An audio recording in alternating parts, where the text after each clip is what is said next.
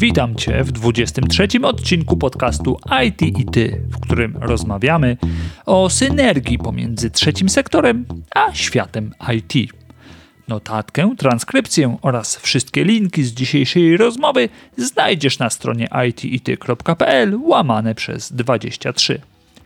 Podcast ten powstaje dzięki wsparciu patronów Wiktora Doktura, Tomasza Millera i Artura Molendowskiego. Jeśli chcesz do nich dołączyć, zapraszam na mój profil na Patronite. Przypominam, że w ostatnim odcinku z gościem, czyli 22, rozmawialiśmy o hakowaniu umysłu. Czy tego chcemy, czy nie, technologie informatyczne to nasza codzienność. Są tak powszechne jak elektryczność. Może ty też jesteś związany z branżą IT? A może świat IT dopiero czeka na ciebie?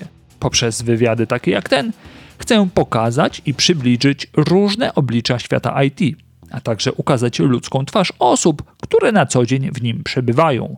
Osób, które podobnie jak ja uważają, że dzielenie się wiedzą jest fajne. Ja nazywam się Damian Ruciński i zapraszam Cię do naszego świata.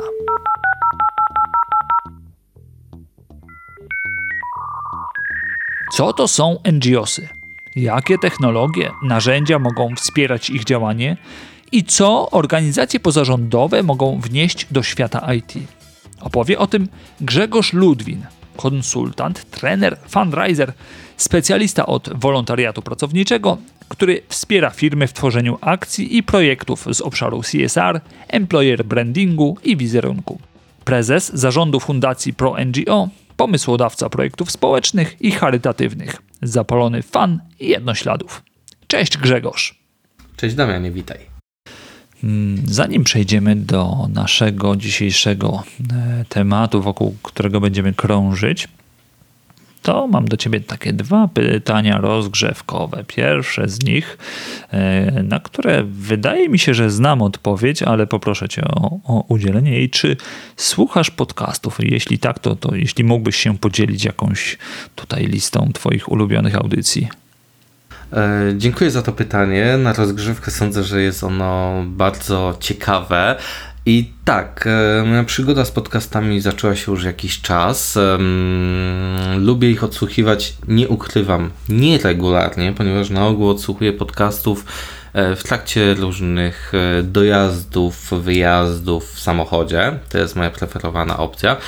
Często słucham podcastów Wiktora Doktora, BSS bez tajemnic i tutaj nie ukrywam, czerpię dużą inspirację, ale też praktyczne dane ze środowiska korporacyjnego, które jest mi bardzo bliskie, więc tutaj jeden z głównych podcastów to podcast Wiktora, drugi Rozwój osobisty dla każdego Wojtka. E, I tutaj te dwa podcasty to są główne, którymi jestem zainteresowany na obecnym etapie, aczkolwiek jest jeszcze kilka innych pozycji, do których czasem też sięgam w razie e, posiadania dodatkowego czasu. Mhm, okej, okay, dzięki. Obydwa te podcasty są mi bardzo dobrze znane. W przypadku obydwu podcastów e, byłem, bądź też nadal jestem patronem tych podcastów, więc jak najbardziej e, przyłączam się do, do polecenia tych, tych dwóch audycji. Jeśli jakimś cudem ktoś jeszcze na nie nie trafił. Okej, okay, Grzesiu, przechodzimy do pytania dwa rozgrzewkowego, ponieważ z tego co kojarzę, gdzieś tam mi się w twoich e, historii twojego, twojej czy tam edukacji, czy to e, zatrudnienia przewinęły właśnie e, komputery, jako że to jest e, podcast dotyczący IT, to jakbyś mógł podzielić się tym, jak w ogóle się to stało, że Twoja przygoda z komputerami się rozpoczęła, kiedy, kiedy było to magiczne coś, co pociągnęło Cię do tego, żeby z nimi tak trochę bardziej się związać. Oj, to jest bardzo ciekawe pytanie, to znaczy mm, z mojej perspektywy, z perspektywy mojego rozwoju, edukacji, mm, Interesowałem się technologią już od wieku, powiedzmy sobie, kilku lat, kiedy to wchodziły tak naprawdę komputery, więc ta historia jest już bardzo rozległa, tak bym to ujął, mm, kiedy komputery wchodziły, kiedy e, technologia zaczynała raczkować, w ogóle dostęp do internetu, to były kwestie modemów, połączeń telefonicznych i inne tego typu zaszłe standardy, bym powiedział. Mm, tak, byłem związany z technologią, mam w tym obszarze pewne wykształcenie zdobyte, techniki informatyk, które dawniej było e, inform tak naprawdę stanowiskiem funkcją bardziej związaną ze sprzętem, aniżeli tak jak obecnie mamy różne rodzaje e, języków programowania, szeroko rozumiane specjalizacje itd., tak itd. Tak Natomiast e, tak, technologia jest mi bliska, dobrze się w niej czuję. E, nie tak dobrze, żeby działać w programowaniu, ponieważ nie ukrywam, to nie było nigdy moim, e, w moim kręgu zainteresowań, ale mogę powiedzieć tyle, że umiejętność logicznego myślenia e, i to, co technologia, nauka w ogóle, e, czy programowania, podstaw, czy informatyki szeroko rozumianej, daje takie podstawy, żeby łatwiej nadążyć za obecnym czasem, za obecnym standardem, za tym, co się dzieje wokół nas. I nie ukrywam, ta ścieżka, która była powiedzmy sobie w bardzo podstawowym zakresie w moim przypadku, mm, ale zgłębiona, mocno ułatwiła mi rozwój różnych projektów, również technologicznych, które na przykład dzisiaj pomagają innym. E, projektów, które e, stworzyliśmy jako Fundacja ProNGO, aktywności, działań, projektów dla pracowników firm. E, sądzę, że technologia i w ogóle tutaj kierunkowe wykształcenie w tym obszarze ułatwiło znacząco przygotowywanie aktywności, lepsze zrozumienie potrzeb, lepsze odniesienie się do tego, jak technologie, strony i różnego rodzaju aplikacje działania możemy wykorzystać, żeby realizować określone projekty i działania. Mhm, okej. Okay. No bo mm, trochę to tak jest, chyba że teraz te kompetencje cyfrowe to jest tak jak jeszcze tych e, ładnych 10 lat temu umiejętność e, nauki e, czytania i pisania, prawda? Bo teraz to no, nie, nie posiadając tych no, tych właśnie umiejętności, jak, e, takich jak obsługa komputera, trochę, mm, e, czy tam można powiedzieć, że każdy e, nosi komputer w swojej kieszeni, nawet moja mama, która mm, no, skończyła w tym roku 70 lat, no, nie wyobraża sobie teraz życia bez smartfona, tak? Więc y, no, trochę to się stało takim, takim znakiem czasu, to e, ta, ta umiejętność odnalezienia w tej, się, w tej, e, w tej technologii. Mhm. Tak, zgadzam się z tą w 100% i nawet dodam więcej, bo mamy styczność z organizacjami pozarządowymi w dużej ilości. I nie wiem, czy słuchacze mają tego świadomość, ale zdarzają się dzisiaj organizacje, które na przykład nie posiadają w swoich zasobach komputera. Mimo, że żyjemy w takich czasach, gdzie jak powiedziałeś, nawet osoby starsze posiadają telefony w swoich kieszeniach, a organizacje potrafią funkcjonować bez komputerów, korzystając z różnego, sobie, wypożyczonego, udostępnionego przez kogoś sprzętu. I to jest taka abstrakcja dzisiejszych czasów. Z jednej strony tempo rozwoju technologii poszło znacząco do przodu i nie nadgonimy, nie będziemy we wszystkim ekspertami, natomiast uważam, że warto wiedzieć, co się dzieje w świecie technologii, jakie projekty są realizowane, jakich narzędzi możemy używać, bo to znacznie ułatwia odnalezienie się w tych czasach, ale też planowanie projektów, które uwzględniają te nowe nowinki, powiedziałbym, w, nawet w działalności NGO-sów, w działalności pomocowej i w wielu innych obszarach. Mhm. Okej. Okay.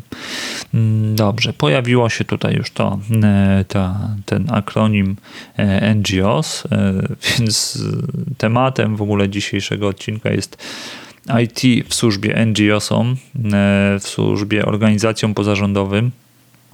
Mm, jak ta, jak ta technologia może, może służyć.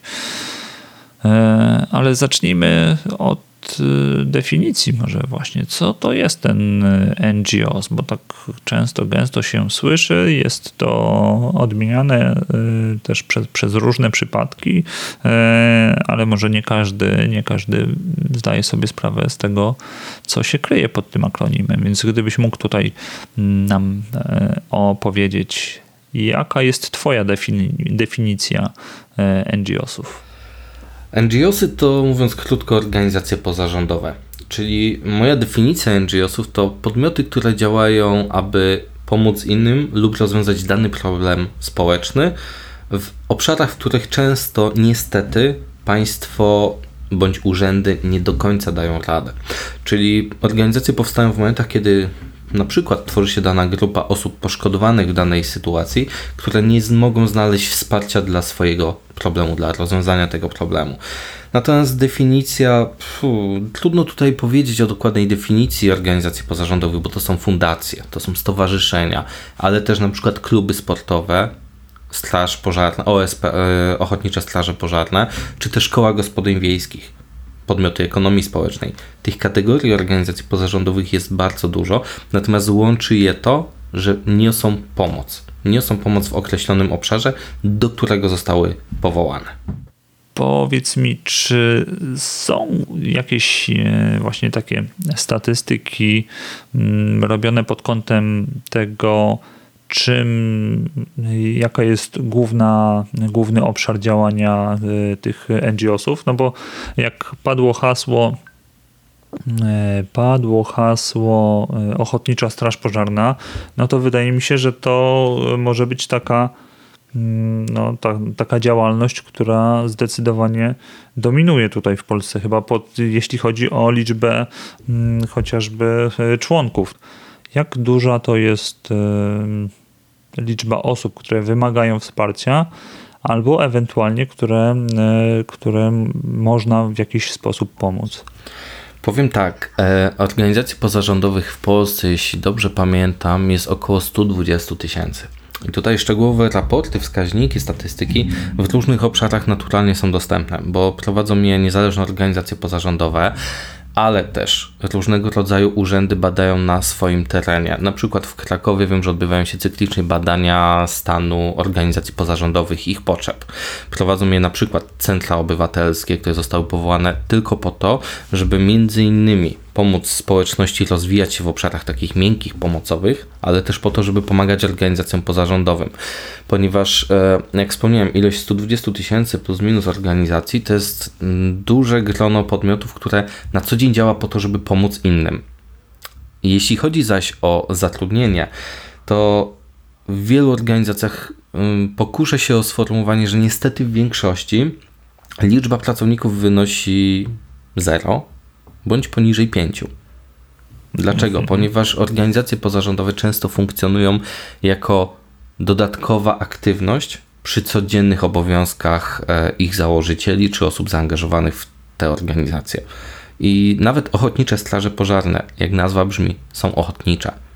Czyli tutaj mamy dokładnie ten sam czynnik. Na co dzień osoby gdzieś pracują, strażacy, ochotnicy gdzieś pracują, działają, bądź są na emeryturze, czy na innych, e, w innej sytuacji, że tak powiem, materialnej, ale jako ochotnicy w momencie, kiedy najdzie potrzeba, angażują się i niosą pomoc.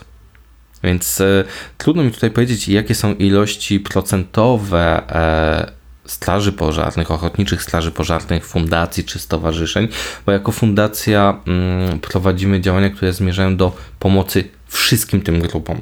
Czyli u nas, jako Fundacji ProNGO, każda z tych grup znajdzie dla siebie obszar, z którego może jak najwięcej e, skorzystać, żeby rozwinąć swój podmiot, żeby zrozumieć na przykład, jak współpracować z firmami, albo z jakich narzędzi można skorzystać, żeby rozwinąć swoją organizację i pójść bardziej w kierunku technologii. Mhm, Okej, okay. dobra. A czy jest jakaś e, taka tendencja, że tych organizacji pozarządowych, powiedzmy, jest, nie wiem, więcej w jakichś aglomeracjach miejskich, czy, czy raczej e, może właśnie na e, na jakichś terenach wiejskich, bo tu wspomniałeś też, no, no, rozumiem, że chyba też ciężko odpowiedzieć na to pytanie, tak? Bo, bo to spektrum jest tak, tak duże tych potrzeb do zagospodarowania, że no nie wiem, co, co mi tu powiesz na ten temat? Mm, odpowiem tak. Teren, na terenach wiejskich i w mniejszych miejscowościach mm, możemy, sądzę, spotkać pewne szablony występowania organizacji. Typu klub sportowy, typu Ochotnicza Straż Pożarna, koło gospodyń wiejskich. One częściej pojawią się właśnie w większości e, na terenach wiejskich. Z kolei organizacje działające na rzecz danych grup, danych problemów społecznych, one no, uważam, że częściej organizują się wśród, e, pośród dużych miast, e, ponieważ, e, czy miasteczek, gdzie mają możliwości rozwoju, albo ta świadomość i spotkanie się pewnych grup jest częstsze, tak bym to ujął. Więc tak naprawdę fundacje, stowarzyszenia w większości przypadków w mojej ocenie częściej funkcjonują i rozwijają się przy większych miejscowościach aniżeli na terenach wiejskich, ale nie jest to zasadą i to też podkreślę. Mhm, Okej. Okay. A tak jeszcze pozostając, czy, czy, czy właśnie w tym obszarze definiowania sobie, czy też mm, zakładania, powstawania takiego e, NGO-sa, załóżmy, że chciałbym założyć e, fundację, która mm, zrzesza E, która może nie tyle zrzesza, co, co działa na rzecz e, powiedzmy działania jakiegoś wolnego oprogramowania albo, albo czegoś związanego z właśnie z obszarem IT, e, czy też no nie wiem, albo powiedzmy dla takiej powiedzmy uniwersytet trzeciego wieku związany z, z IT dla, żeby szerzyć tam tą, tą świadomość e, cyfrową wśród seniorów, e, to co trzeba zrobić, żeby takiego NGO-sa założyć? Wszystko zależy od tego, jaki jest cel, ponieważ e, jestem zwolennikiem tego, żeby pomagać mądrze i tak samo w przypadku powoływania jakiegokolwiek podmiotu, zastanówmy się najpierw, co chcemy osiągnąć, co jest naszym głównym, nadrzędnym celem, ponieważ inną strukturę i możliwości prawne posiadają fundacje, inne stowarzyszenia, inne kluby sportowe czy ochotnicze straże pożarne. Y, I od czego zacząć? Przede wszystkim od takiej analizy tego, co chcemy osiągnąć, w jakim zespole, czy jestem sam, czy jest nas y, więcej. Y, dalej udałbym się do ośrodków wsparcia ekonomii społecznej, ponieważ to są podmioty, które udzielają na tym etapie początkowym, w fazie zero powiedziałbym, e, wsparcia mocno administracyjno-księgowego i prawnego.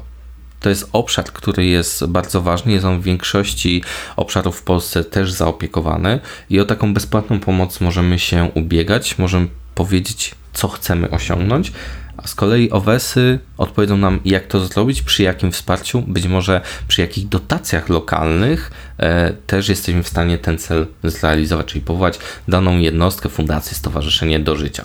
Od tego bym zaczął, ponieważ e, wiele osób nie ma świadomości, że taka pomoc jest lokalnie dostępna bo samo powołanie organizacji, powiedzmy sobie, że jest stosunkowo proste, wymaga opracowania w przypadku fundacji chociażby statutu, powołania, e, fundator przeznacza na ten cel jakiś budżet, powołujemy radę fundacji, jeśli ze statutu tak wynika, e, udajemy się do notariusza, podpisujemy dokumenty i organizacja i powiedzmy sobie, jej dokumenty są przesyłane do sądu, tam jest procedowany wniosek o założenie fundacji.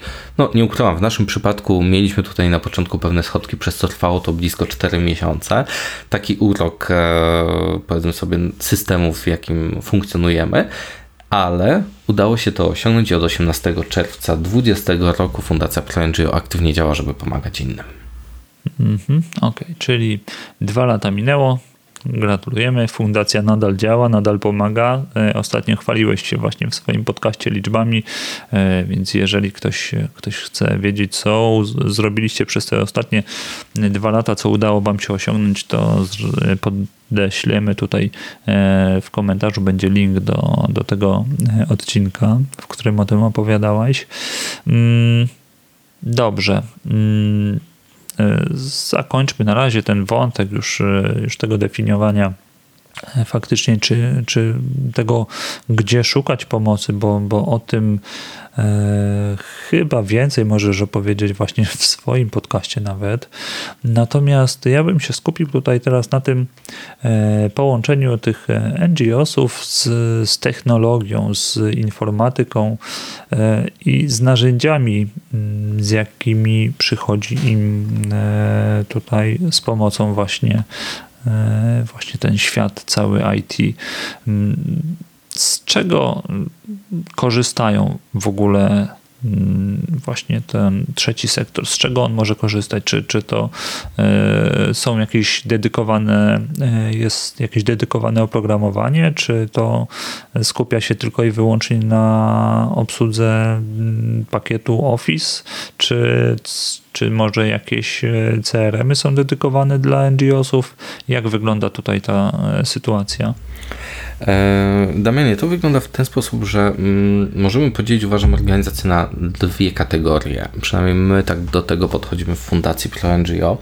Mianowicie, pierwsza kategoria, czyli organizacje, które działają już długo na rynku, mocno ostały, mają zasoby, mają finanse, zespoły e, i korzystają z technologii, porównując je do po prostu firmy, która analizuje, czy dane narzędzie warto wdrożyć, czy też nie.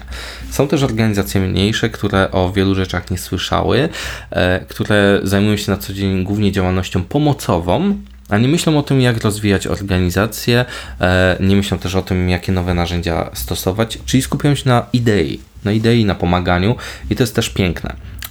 I organizacje i jedne i drugie można porównać do małych firm. Firm, które muszą mieć księgowość, muszą mieć e, prawnika czy pracownika administracyjnego, mogą mieć kogoś od promocji, ale też, żeby funkcjonować, potrzebują wsparcia właśnie narzędziowego. I takimi narzędziami e, są naturalnie czy pakiet Office, czy jakiś pakiet biurowy do edycji dokumentów, to jest oczywiście podstawa. E, spotkać możemy w NGO-sach e, również dodatkowe narzędzia, między innymi do obrabiania zdjęć, obrabiania filmów, narzędzia takie jak chociażby Canva do przygotowywania grafik. Możemy spotkać na przykład narzędzia typu Flashmail, które pozwalają e, komunikować się z darczyńcami, e, z odbiorcami danej organizacji, czy też z beneficjentami. Z innych narzędzi spotkamy również platformy do spotkań online, e, czy do organizacji wydarzeń online, takie jak Click Meeting, Teamsy, e, Webexy i inne. E, I to są takie, uważam, podstawy, które uzupełniają również narzędzia do przechowywania danych, e, czyli wszelakie e, dyski online'owe, chmurowe, w których możemy trzymać bezpiecznie nasze pliki i udostępniać je zespołowi, bo to też się dzieje. Jeśli chodzi zaś o CRM-y, to tutaj jest to rzadkość. Stosowanie CRM-ów w organizacjach pozarządowych jest rzadkością. W tych większych następuje, w tych mniejszych e, powiedzmy ten temat raczkuje.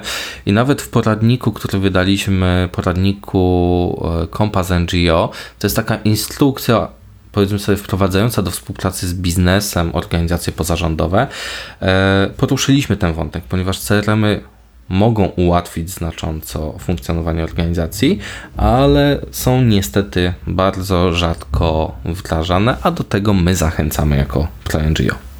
Mhm.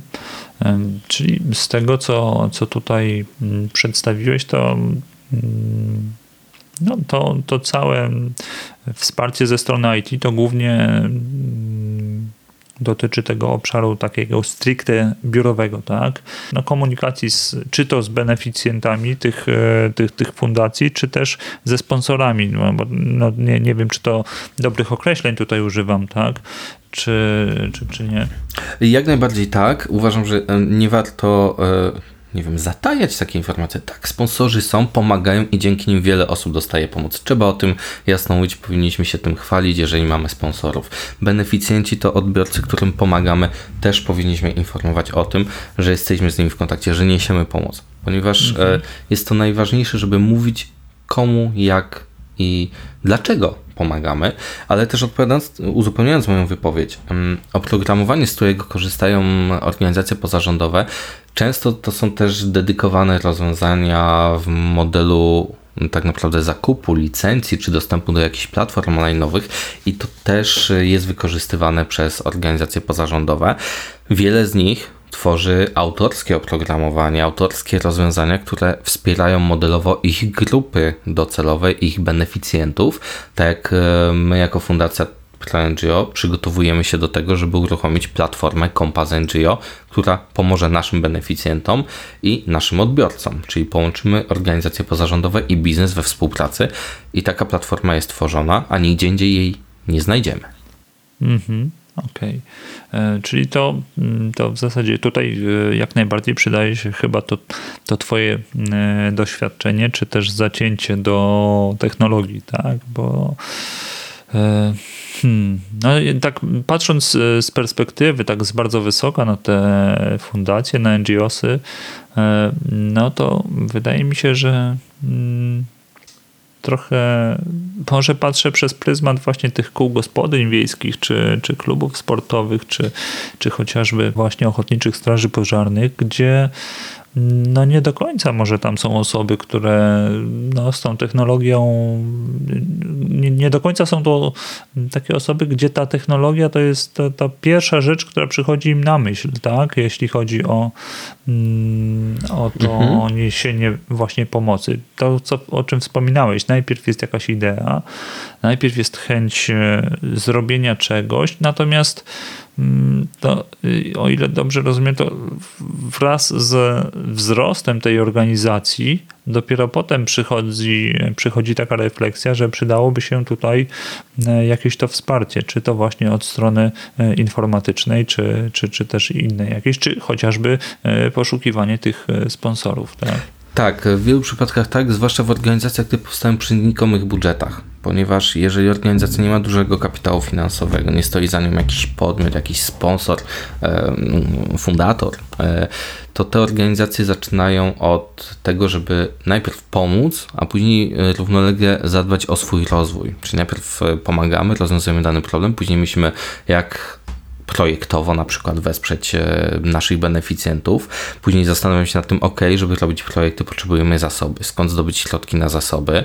Później zastanawiam się, jakich narzędzi możemy użyć, czyli tu wchodzi IT, ale też wiele innych e, niezbędnych aktywności, różnych narzędzi do zarządzania projektami, do wymiany plików, w ogóle zakupu sprzętu, skąd taka organizacja ma mieć sprzęt, e, jak stworzyć stronę internetową. Więc w to IT wchodzimy z biegiem też rozwoju organizacji, zakładając, że organizacja nie zostaje powołana przez e, kogoś o dużym kapitale początkowym, tak bym to ujął. Bo w momencie, kiedy powstaje fundacja na przykład korporacyjna, ma na start, szczeram, pół miliona złotych, oni mają dokładny plan, założenia, wiedzą co chcą osiągnąć. Więc to jest zupełnie inny proces powstawania organizacji. Takich organizacji jest znacznie mniej niż tych, które właśnie na etapie bardzo podstawowym rozpoczynają swoją przygodę chociażby z technologią i z pomaganiem. Dlatego też na tej grupie mniejszych organizacji my fokusujemy się jako Fundacja ProNGO, ponieważ to oni wymagają pomocy i wsparcia, na przykład informacyjnego, edukacyjnego, informacji o tym, gdzie jakie narzędzia i technologie są dostępne dla nich, mówiąc kolokwialnie też od ręki, po które mogą sięgnąć, aby rozwijać się szybciej. I takie informacje zebrane chociażby w poradniku, który wydaliśmy, uważam, że znacząco pomagają w szybkim starcie że osoby, które chcą pomagać i tworzyć organizacje, dzięki poradnikowi otrzymują w jednym miejscu zebrane informacje, po co mogą e, wyciągnąć rękę, jeśli chodzi o narzędzia, o technologię, tak aby jeszcze efektywniej e, móc wykorzystać i zagospodarować własny czas, żeby nie przepalać go na działania, e, na research, na poszukiwanie informacji. I to jest naszą rolą jako Fundacji ProNGO. Dostarczanie też aktywności i materiałów, które przyspieszą proces powstawania i stabilizacji organizacji pozarządowych.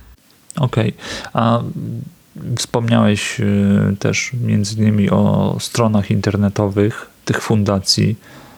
Jak to wygląda w ogóle? To jest bida z nędzą? No dobrze, że o to pytasz, bo no tak, no jeżeli słuchają nas osoby związane z IT, to poprosimy o kontakty, prosimy o kontakt z nami, bo listy potrzeb są olbrzymie, jak się e, pewnie domyślasz.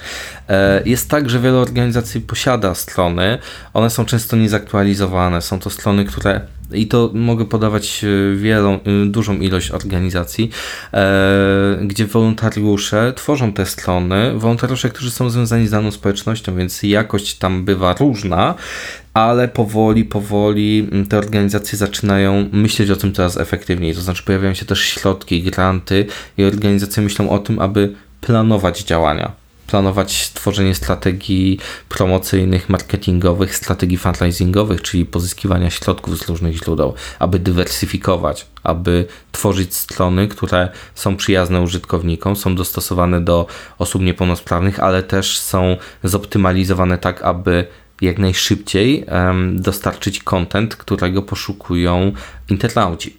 Więc mhm.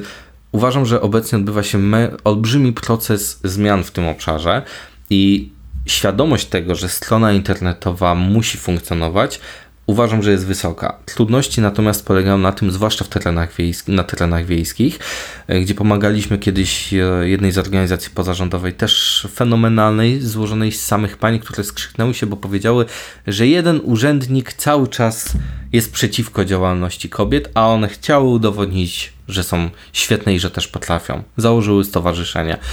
No i wszystko pięknie, wszystko ładnie, działają, są świadome. Ale w momencie, kiedy doszło do etapu stron, no pojawia się ten problem. Kto może nam pomóc? Nie dysponujemy środkami, czy jakiś wolontariusz, czy na wsi znajdziemy wolontariusza, który nam stworzy stronę. Bywa to trudne, dlatego też właśnie jest to jedna z przyczyn, dla której tworzymy kompas jako narzędzie łączące e, osoby i organizacje potrzebujące z tymi, którzy mogą zapewnić pewne wsparcie. Mhm. Okej, okay, no bo e, z tego, co, co tutaj mówisz, to no, jawi mi się taki obraz i taka potrzeba tego e, właśnie, żeby istniało gdzieś w przestrzeni internetowej takie miejsce. Mógłby to być właśnie ten kompas, o którym wspominasz, mm, w którym te wszystkie organizacje pozarządowe, czy to osobiście, czy to za Waszą pomocą, mogliby wrzucać jakieś właśnie zapotrzebowanie, czy to chociażby na stronę internetową, czy na, e, no nie wiem, robienie chociażby też właśnie grafik do social mediów, czy prowadzenie konta. Mm, no bo tak, jest e, spory odsetek e, firm, które zatrudniają swoich jakichś nowych pracowników, ale w początkowej fazie ich e, zatrudnienia nie dają im jeszcze jakichś bardzo takich odpowiedzialnych zadań związanych z e, produktami, które, mm, które wpływają no, bezpośrednio tutaj na, na funkcjonowanie tej firmy, czy, czy do, do jakichś odpowiedzialnych zadań. Tak? E, I no, widzę tutaj tą, tą przestrzeń, czy to właśnie chociażby w takich firmach, czy to w bootcampach tak samo, które przecież tworzą tworzą różnego rodzaju projekty, mm, które finalnie pewnie lądują gdzieś w szufladzie, mm, a można by ten potencjał, który drzemie w tych pracownikach, którzy chcą już coś robić, e, można by wykorzystać właśnie w ten sposób, żeby mm, no, zaadresować te, e, te, te, te, te potrzeby e, i nauki z jednej strony tych, tych nowych pracowników, adeptów sztuki programowania, czy, czy designu, czy czegokolwiek tam nie jest związane z IT i połączyć to z tymi potrzebami, które są właśnie po stronie NGO-sów, czy czy w tym waszym kompasie mm, jest gdzieś przewidziana przestrzeń na, na taką e, swoistą bazę danych projektów organizacji pozarządowych? E, odpowiem w ten sposób. Mm, to niestety nie jest też takie proste. Bo o ile widzimy potencjał w biznesie, w wolontariacie pracowniczym i nie ukrywam, e, przy tworzeniu platformy Kompas NGO pomaga nam już pomagają nam już firmy i wolontariusze z różnych firm. I nawet powiem więcej, jeśli wśród naszych słuchaczy, Twoich słuchaczy i tutaj odbiorców tego podcastu są osoby, które chciałyby się zaangażować, to zachęcam do kontaktu z nami, ponieważ mamy jeszcze obszary, które wymagają zaopiekowania w stworzeniu platformy. E, odpowiadając na drugie pytanie, e, przewidujemy w ramach e, platformy szereg narzędzi, które ułatwią nawiązywanie kontaktu firm i organizacji pozarządowych, jak najbardziej. Przy czym ten obszar, którego dotykamy, mm, często powoduje dodatkowe aktywności, czyli nie wystarczy sama potrzeba po stronie organizacji pozarządowej, e, ponieważ w momencie, kiedy organizacja zaczyna rozmawiać z biznesem, nagle okazuje się, że często mówią innym językiem. Okazuje się, że niegotowe i niedojrzałe organizacje mają trudność nawet w przekazaniu tego, co chcą stworzyć. I okej, okay, możemy mieć świadomość, że potrzebujemy stronę internetową, ale często w przypadku NGO-sów bywa tak, że nie mają one zasobów do kontaktu, do koordynacji danego projektu, do wypracowania treści, grafik, materiałów itd. Tak itd. Tak I to sprawia, że w wielu przypadkach organizacje pozarządowe chcą biznes i wolontariusze też chcą, mają zasoby, ale nie zachodzi efekt synergii, bo brakuje jednego elementu. I też o takim elemencie warto myśleć, planując takie działania i myślenie o pomaganiu, żeby odciążyć NGOsy w pewnych obszarach, nie tylko samej technologii, bo technologia to jest jeden z obszarów, natomiast projekt nie zadzieje się bez grafik, bez merytoryki i wielu innych elementów. Dlatego właśnie małymi kroczkami tworzymy po kolei te narzędzia, te rozwiązania, które usprawniają właśnie proces nawiązywania kontaktu, e, proces współpracy, tak aby coraz bliżej NGOsy miały do współpracy z biznesem, żeby e, przygotować je, ale też zapewnić im zasoby, których często nie posiadają. Mhm. Czyli no, w zasadzie też e, tak sobie to widzę, to co mówisz, to potrzeba jest e, powstania jakiegoś e, no, takiego translatora, tak, pomiędzy językiem biznesu a językiem NGO-sów, żeby mm, mógł też pomógł może zdefiniować im potrzeby, tak? To, to, to czego oczekują, bo faktycznie ktoś, kto nie ma mm, takiej świadomości, jak te procesy biznesowe wyglądają, czy samo e, tworzenie strony, że to nie jest tak, że mm, zlecasz komuś, zrób mi stronę i ten ktoś robi wszystko od A do Z łącznie z kontentem, tak? E, no to, no to do, do, dopóki nie będzie osoby, która gdzieś poprowadzi za rękę, e, no to trudno, żeby faktycznie tutaj z tego były jakieś owoce, tak? Dokładnie, dlatego e, jest to, powiedziałbym, dużym wyzwaniem, które mm, postanowiliśmy podjąć, ale podchodzimy do niego etapami. E, jesteśmy świadomi, że nie jesteśmy w stanie zrobić wszystkiego naraz, dlatego koncepcja kompasu NGO obejmuje właśnie trzy etapy. Pierwszym z nich było powstanie poradnika, czyli powiedziałbym takiego wprowadzenia do definicji, do tego jak funkcjonuje biznes, funkcjonują korporacje, poprzez przykłady i wskazówki od kilkunastu ekspertów e, w tematach ważnych dla organizacji pozarządowych, które w cudzysłowie są zielone w temacie, czyli dopiero rozpoczynają przygodę z korporacjami lub chcą ją zacząć. W drugim etapie wydajemy m.in. podcast Pro NGO i magazyn Kompas NGO, aby omawiać tematy w praktyce, tak aby organizacje słuchając tego, co się dzieje w tym środowisku, mogły inspirować się do działania, mogły swoje projekty dopasowywać do obowiązujących zasad, do trendów, które właśnie teraz są, które się zmieniają. Z kolei w ostatnim etapie, jak już mamy świadomą organizację, posiada ona gotowe materiały, tworzymy platformę, która będzie takim narzędziem finalnym, łączącym i dającym możliwość nawiązania realnego kontaktu w sposób łatwy, przyjemny, w sposób, który da też możliwość firmom weryfikacji organizacji pozarządowych, tego jak one funkcjonują, działają, jakie mają potrzeby, w jakich obszarach działają. Czyli kolejnym krokiem, czyli ostatnim w naszym przypadku, stworzeniem platformy, stworzenie platformy NGO pozwoli nam na domknięcie klamrą wszystkich dotychczasowych też działań, dlatego jest to dla nas bardzo ważny proces. Mhm. Okej. Okay. Mm, ja bym tu jeszcze ten e, wątek tej synergii pomiędzy biznesem i NGO-sami pociągnął. E, co w ogóle może dać e, biznes, zwłaszcza biznes IT, dać NGO-som i w drugą stronę, co NGO-sy mogą zaoferować w zamian?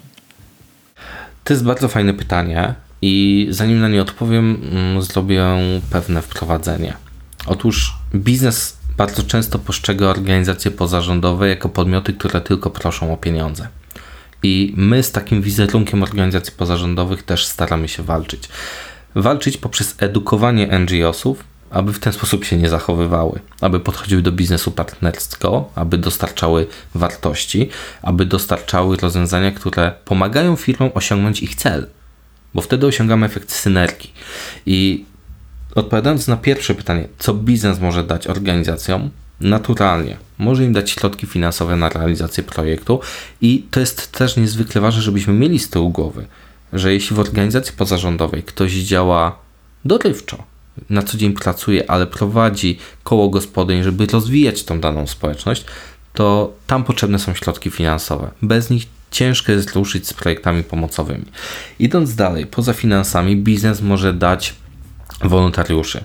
Wolontariat pracowniczy uważam, że powinien w każdej firmie być na poziomie określonego wskaźnika, e, który każda z firm powinna spełniać po to, ponieważ e, jest to wartość dla wszystkich. Wolontariat pracowniczy to jest korzyść dla pracownika, dla firmy i dla organizacji pozarządowej, pod warunkiem, że jest on odpowiednio przygotowany.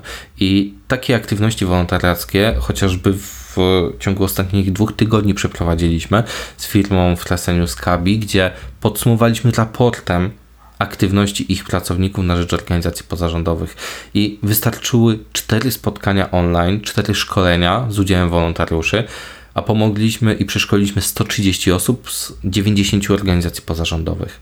Czyli 90 podmiotów otrzymało możliwość, inspirację, e, praktyczną wiedzę, aby rozwijać się i pomagać jeszcze efektywniej.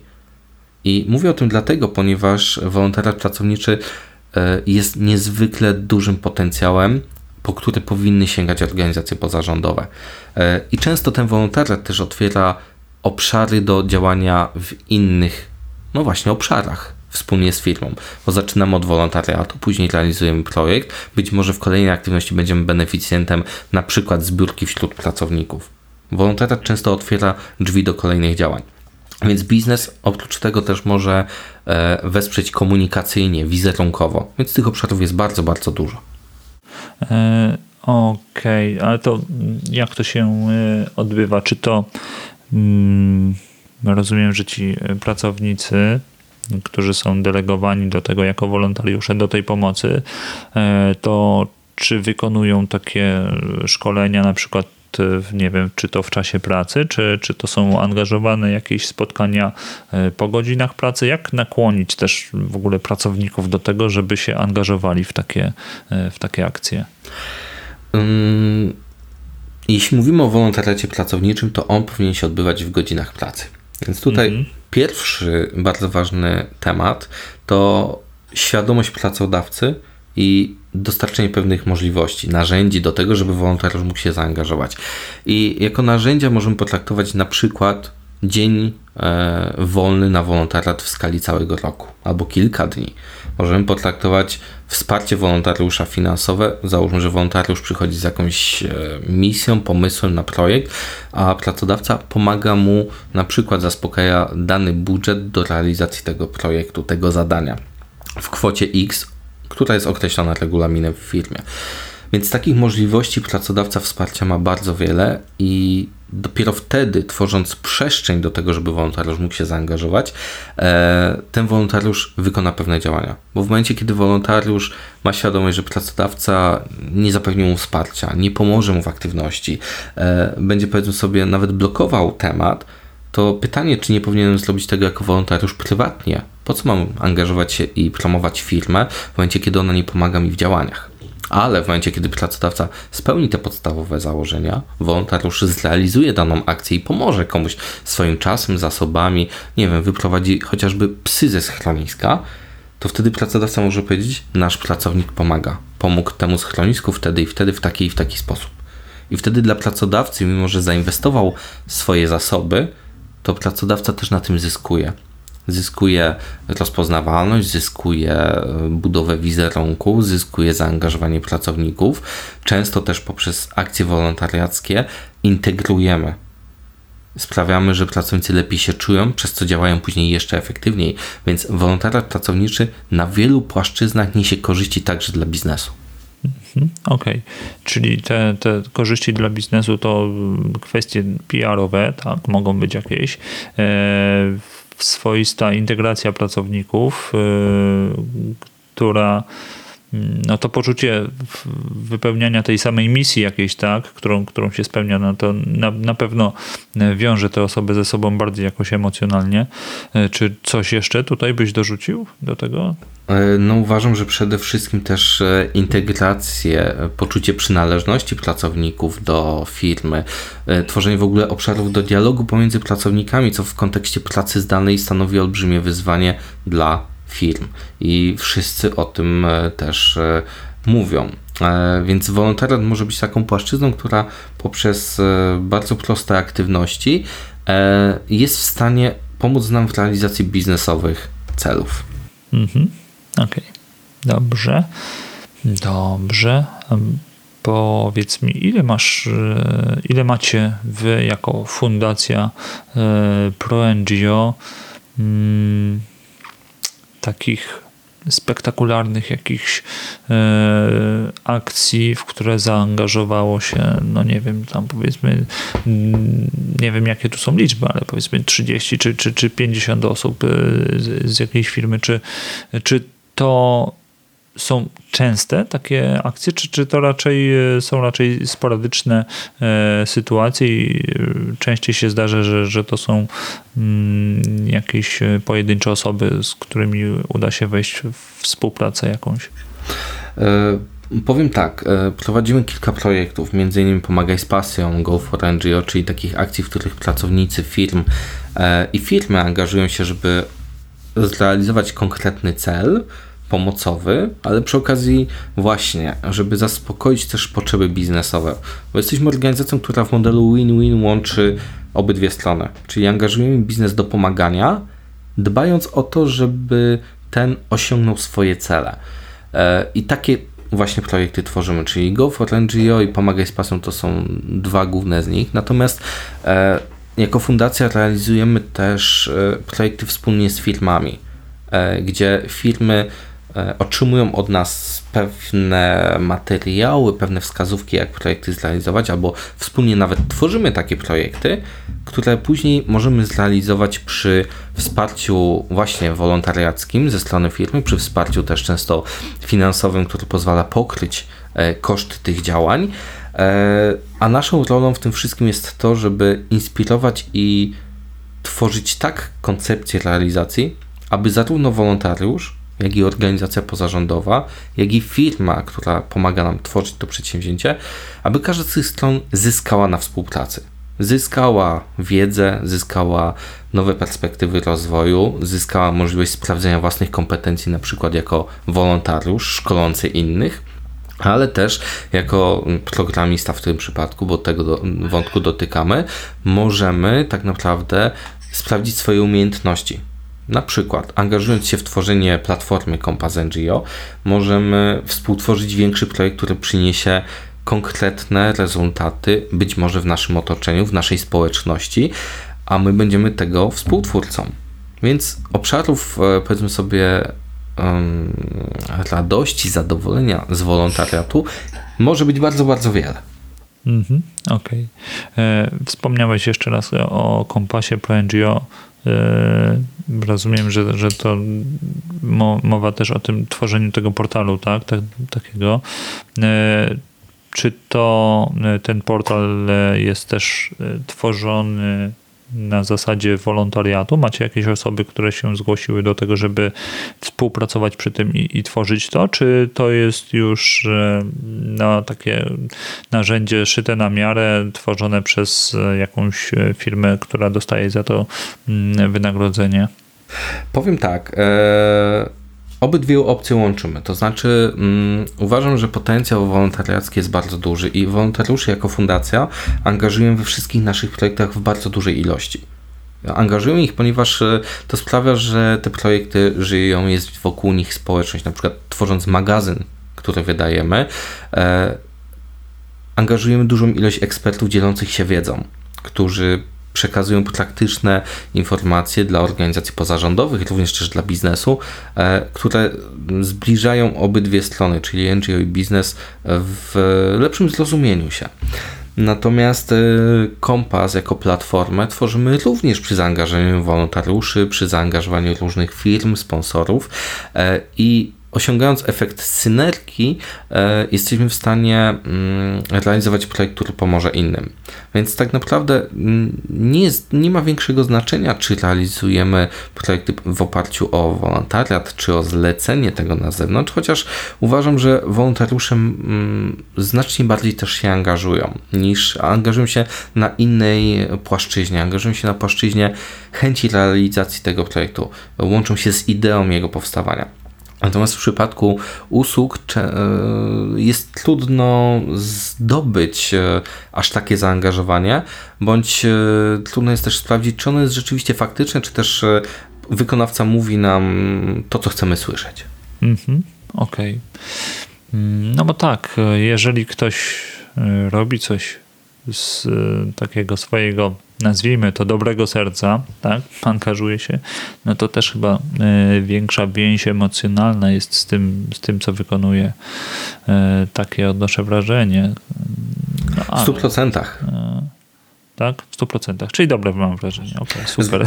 tak, zgadzam się z Tobą w pełni. I co więcej, my nawet postanowiliśmy nagradzać ludzi, którzy jako wolontariusze włączają się w nasze projekty i przyznajemy od pewnego czasu tytuł NGO Hero, czyli tytuł, który przyznajemy ludziom, którzy włączyli się w tworzenie mocnego, silnego trzeciego sektora w Polsce, którzy poprzez udział w naszych projektach pomagają organizacjom pozarządowym. Mhm, okay. No, sam e, dziękuję bardzo, bo też e, został mi przyznany ten tytuł. E, nie wiem, czy w pełni zasłużyłem na, aż na takie wyróżnienie, ale bardzo mi miło, że, że mogę, mogę nosić taką, ta, takie miano. Mm, natomiast mm, jeszcze jedna kwestia odnośnie tych szkół programowania, bootcampów, którzy, czy firm, które mają powiedzmy tą te wolne moce przerobowe do zagospodarowania. Jeżeli ktoś słucha właśnie teraz tego odcinka i wpadło mu do głowy, że mógłby wykorzystać y, te, te, te osoby, czy, czy te właśnie możliwości, które ma mm, do tego, żeby jakoś pomóc NGO-som, to gdzie powinien się udać, do kogo się zgłosić, bo na chwilę obecną kompasu jeszcze nie ma, tak? Czy to bezpośrednio do ciebie ma y, uderzać, czy, czy, czy, czy gdzie? Powiem tak, e, kompasu jeszcze nie ma, natomiast e, my te działania już prowadzimy, to znaczy my linkujemy e, przedstawicieli firm również z organizacjami pozarządowymi, więc e, zachęcam do kontaktu bezpośrednio ze mną lub e, z naszym biurem, czyli e, biuro małpa myślnik ngo.pl mailowo, bądź ze mną bezpośrednio to kontakt w opisie, jeśli się zgodzisz, umieścimy. No dobrze. Super. Natomiast y, kompasu nie ma, ale te działania w kontekście manualnym, w postaci manualnej, my jako fundacja cały czas realizujemy. Czyli jeżeli, drogi słuchaczu, masz potencjał, chciałbyś się zaangażować programistycznie w kontekście IT bądź w innych obszarach, to zachęcam do kontaktu z nami e, jako Fundacją NGO. Mamy wokół nas już ponad tysiąc organizacji pozarządowych, które otrzymało od nas różnego rodzaju wsparcie i pomoc e, i te organizacje posiadają duże, liczne potrzeby w różnych obszarach. Od kwestii backupu pewnych danych, przez strony internetowe, przez w ogóle możliwość konsultacji pewnych projektów, czyli tego, jak możemy pomóc naszym beneficjentom, bo mamy na to wizję, ale nie wiemy, jakich narzędzi użyć. Więc obszarów do pomocy w kontekście IT jest bardzo, bardzo wiele. Mhm. Okej, okay, dobrze. No to jeżeli ktoś nas słucha, to wie, gdzie uderzać. Albo opis tego odcinka, albo od razu e, strona www.proNGO.pl i tam szukać kontaktu z biurem, bądź bezpośrednio z Grzegorzem. Mm, jeszcze kończąc już tak, lądując, e, powiedz mi, jeśli ktoś chciałby sobie doczytać, e, dowiedzieć się więcej o funkcjonowaniu mm, NGO-sów, e, czy też właśnie tej, tego, czym zajmuje się Wasza fundacja, to gdzie go możemy odesłać? Jakie materiały uzupełniające byś tutaj polecił? Rozumiem, że tak po pierwsze pewnie wasza strona, po drugie broszura, do której pewnie link też zamieścimy w, w notatkach do tego odcinka. Coś jeszcze? Mhm. E, sądzę, że link do poradnika, link do magazynu, link do naszego podcastu e, to będą takie podstawy, ale też e, po kongresie ProNGO w 2020 roku stworzyliśmy raport z podsumowaniem i z wynikami ankiet zarówno NGO-sów, jak i biznesu. Sądzę, że on jest cenną dawką informacji na temat tego, jak, bo wiele się niestety nie zmieniło, ale to jest cenna dawka informacji o tym, jakie trudności i wyzwania stoją przed obydwoma stronami, bo to, co jest istotne, to zrozumienie tego, z kim mamy do czynienia, czyli NGO-su, czy kim on jest, jak działa, jak funkcjonuje, jakie ma wyzwania. Bo często bywa tak, że każdy z nas myśli, że organizacja pozarządowa powinna pomóc, bo oni mają dotacje, oni mają środki z różnych miejsc. W teorii tak to wygląda praktyce NGOsy z wieloma bolączkami się e, borykają, mają wiele wyzwań przed sobą, które muszą rozwiązywać na bieżąco. Nie mają stałego finansowania, nie mają dużych środków, nie dostaną grantu i tak dalej, i tak dalej. Więc e, to, do czego zachęcam, to oczywiście nasza strona, projekty, o których wspomniałem e, i sądzę, że jeszcze kilka przydatnych linków w opisie do tego odcinka się znajdzie. Okej, okay, super. Mm, Natomiast Grzegorzu, gdyby ktoś zażyczył sobie skontaktować się z Tobą, to gdzie najlepiej Cię szukać właśnie? Czy LinkedIn, czy strona internetowa? E, znajdziecie do mnie kontakt na stronie internetowej, natomiast na LinkedInie zachęcam do tego, żeby również rozmawiać. Grzegorz Ludwin, Fundacja ProNGO. E, co ciekawe, jesteśmy też specyficzną organizacją, ponieważ zarówno ja, jak i fundacja lepiej czujemy się na LinkedInie niż na Facebooku chociażby, więc e, znajdziecie o nas więcej informacji na tej właśnie platformie. Mhm. Dobrze. Mm, dziękuję Ci za to, że poświęciłeś troszkę swojego czasu na to, żeby podzielić się z nami e, swoimi przemyśleniami, wiedzą, doświadczeniem. E, natomiast na koniec poprosiłbym Cię o coś z zupełnie innej beczki jeszcze. Jakie są Twoje takie pasje życiowe poza fundacją, poza, poza technologią? Masz coś takiego, co Cię kręci w życiu?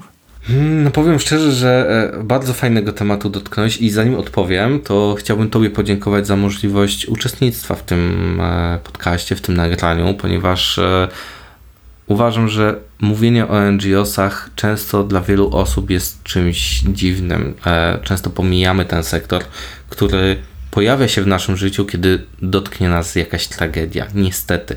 Dlatego ja zachęcam do tego, żeby myśleć o NGOsach również na co dzień. Ale odpowiadając na pytanie, tak. E, powoli przymierzam się do powrotu do pasji, która czekała i dojrzewała cierpliwie na na dobre czasy, ponieważ e, blisko 14 lat temu rozpocząłem swoją przygodę z motocyklami i teraz planuję ją w tym roku e, zakończyć. Więc tak, powoli ten temat staje się u mnie konikiem, który napędza do pewnych działań, decyzji, więc jazda motocyklem powiedzmy wchodzi na kolejny etap w moim przypadku.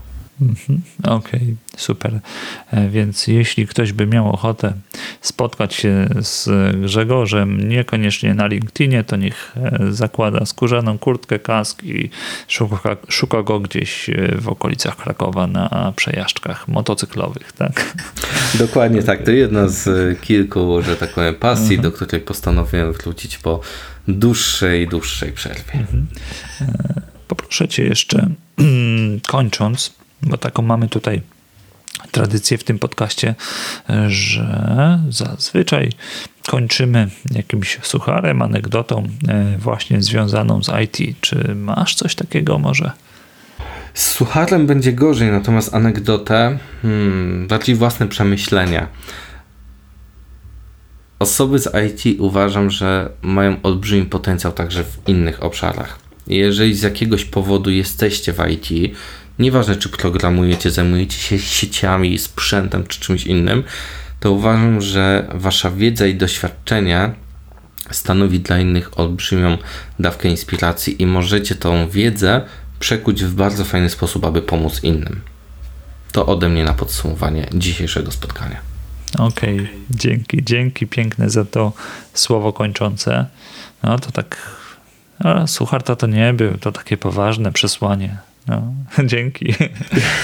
Bardzo Ci dziękuję. Tak, poważne przesłanie, mhm. ale widzę to też po sobie, że możemy naprawdę obszary, które dla nas są podstawowe, są dla nas czymś prostym, często stanowią dla innych szklany sufit. I dlatego też takie przesłanie na zakończenie.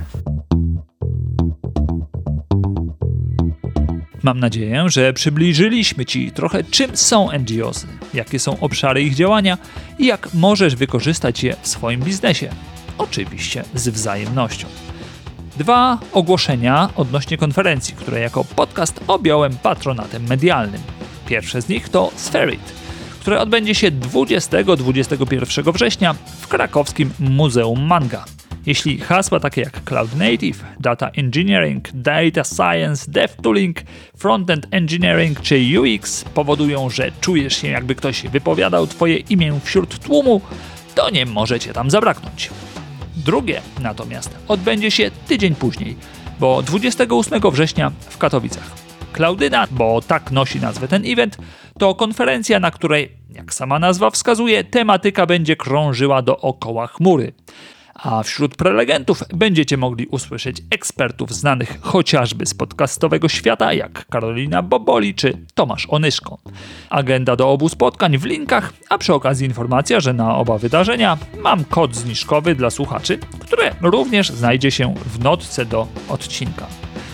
Dziękuję Ci za wspólnie spędzony czas, a jeśli spodobał Ci się ten odcinek, to spróbuj nie dzielić się nim z innymi. Masz jakieś uwagi lub pomysły? Pisz śmiało na adres damianmałpa.itity.pl lub komentuj w social mediach. Pamiętaj o subskrypcji podcastu. Ja nazywam się Damian Ruciński i przypominam Ci, że dzielenie się wiedzą jest fajne. Do usłyszenia. Pa pa!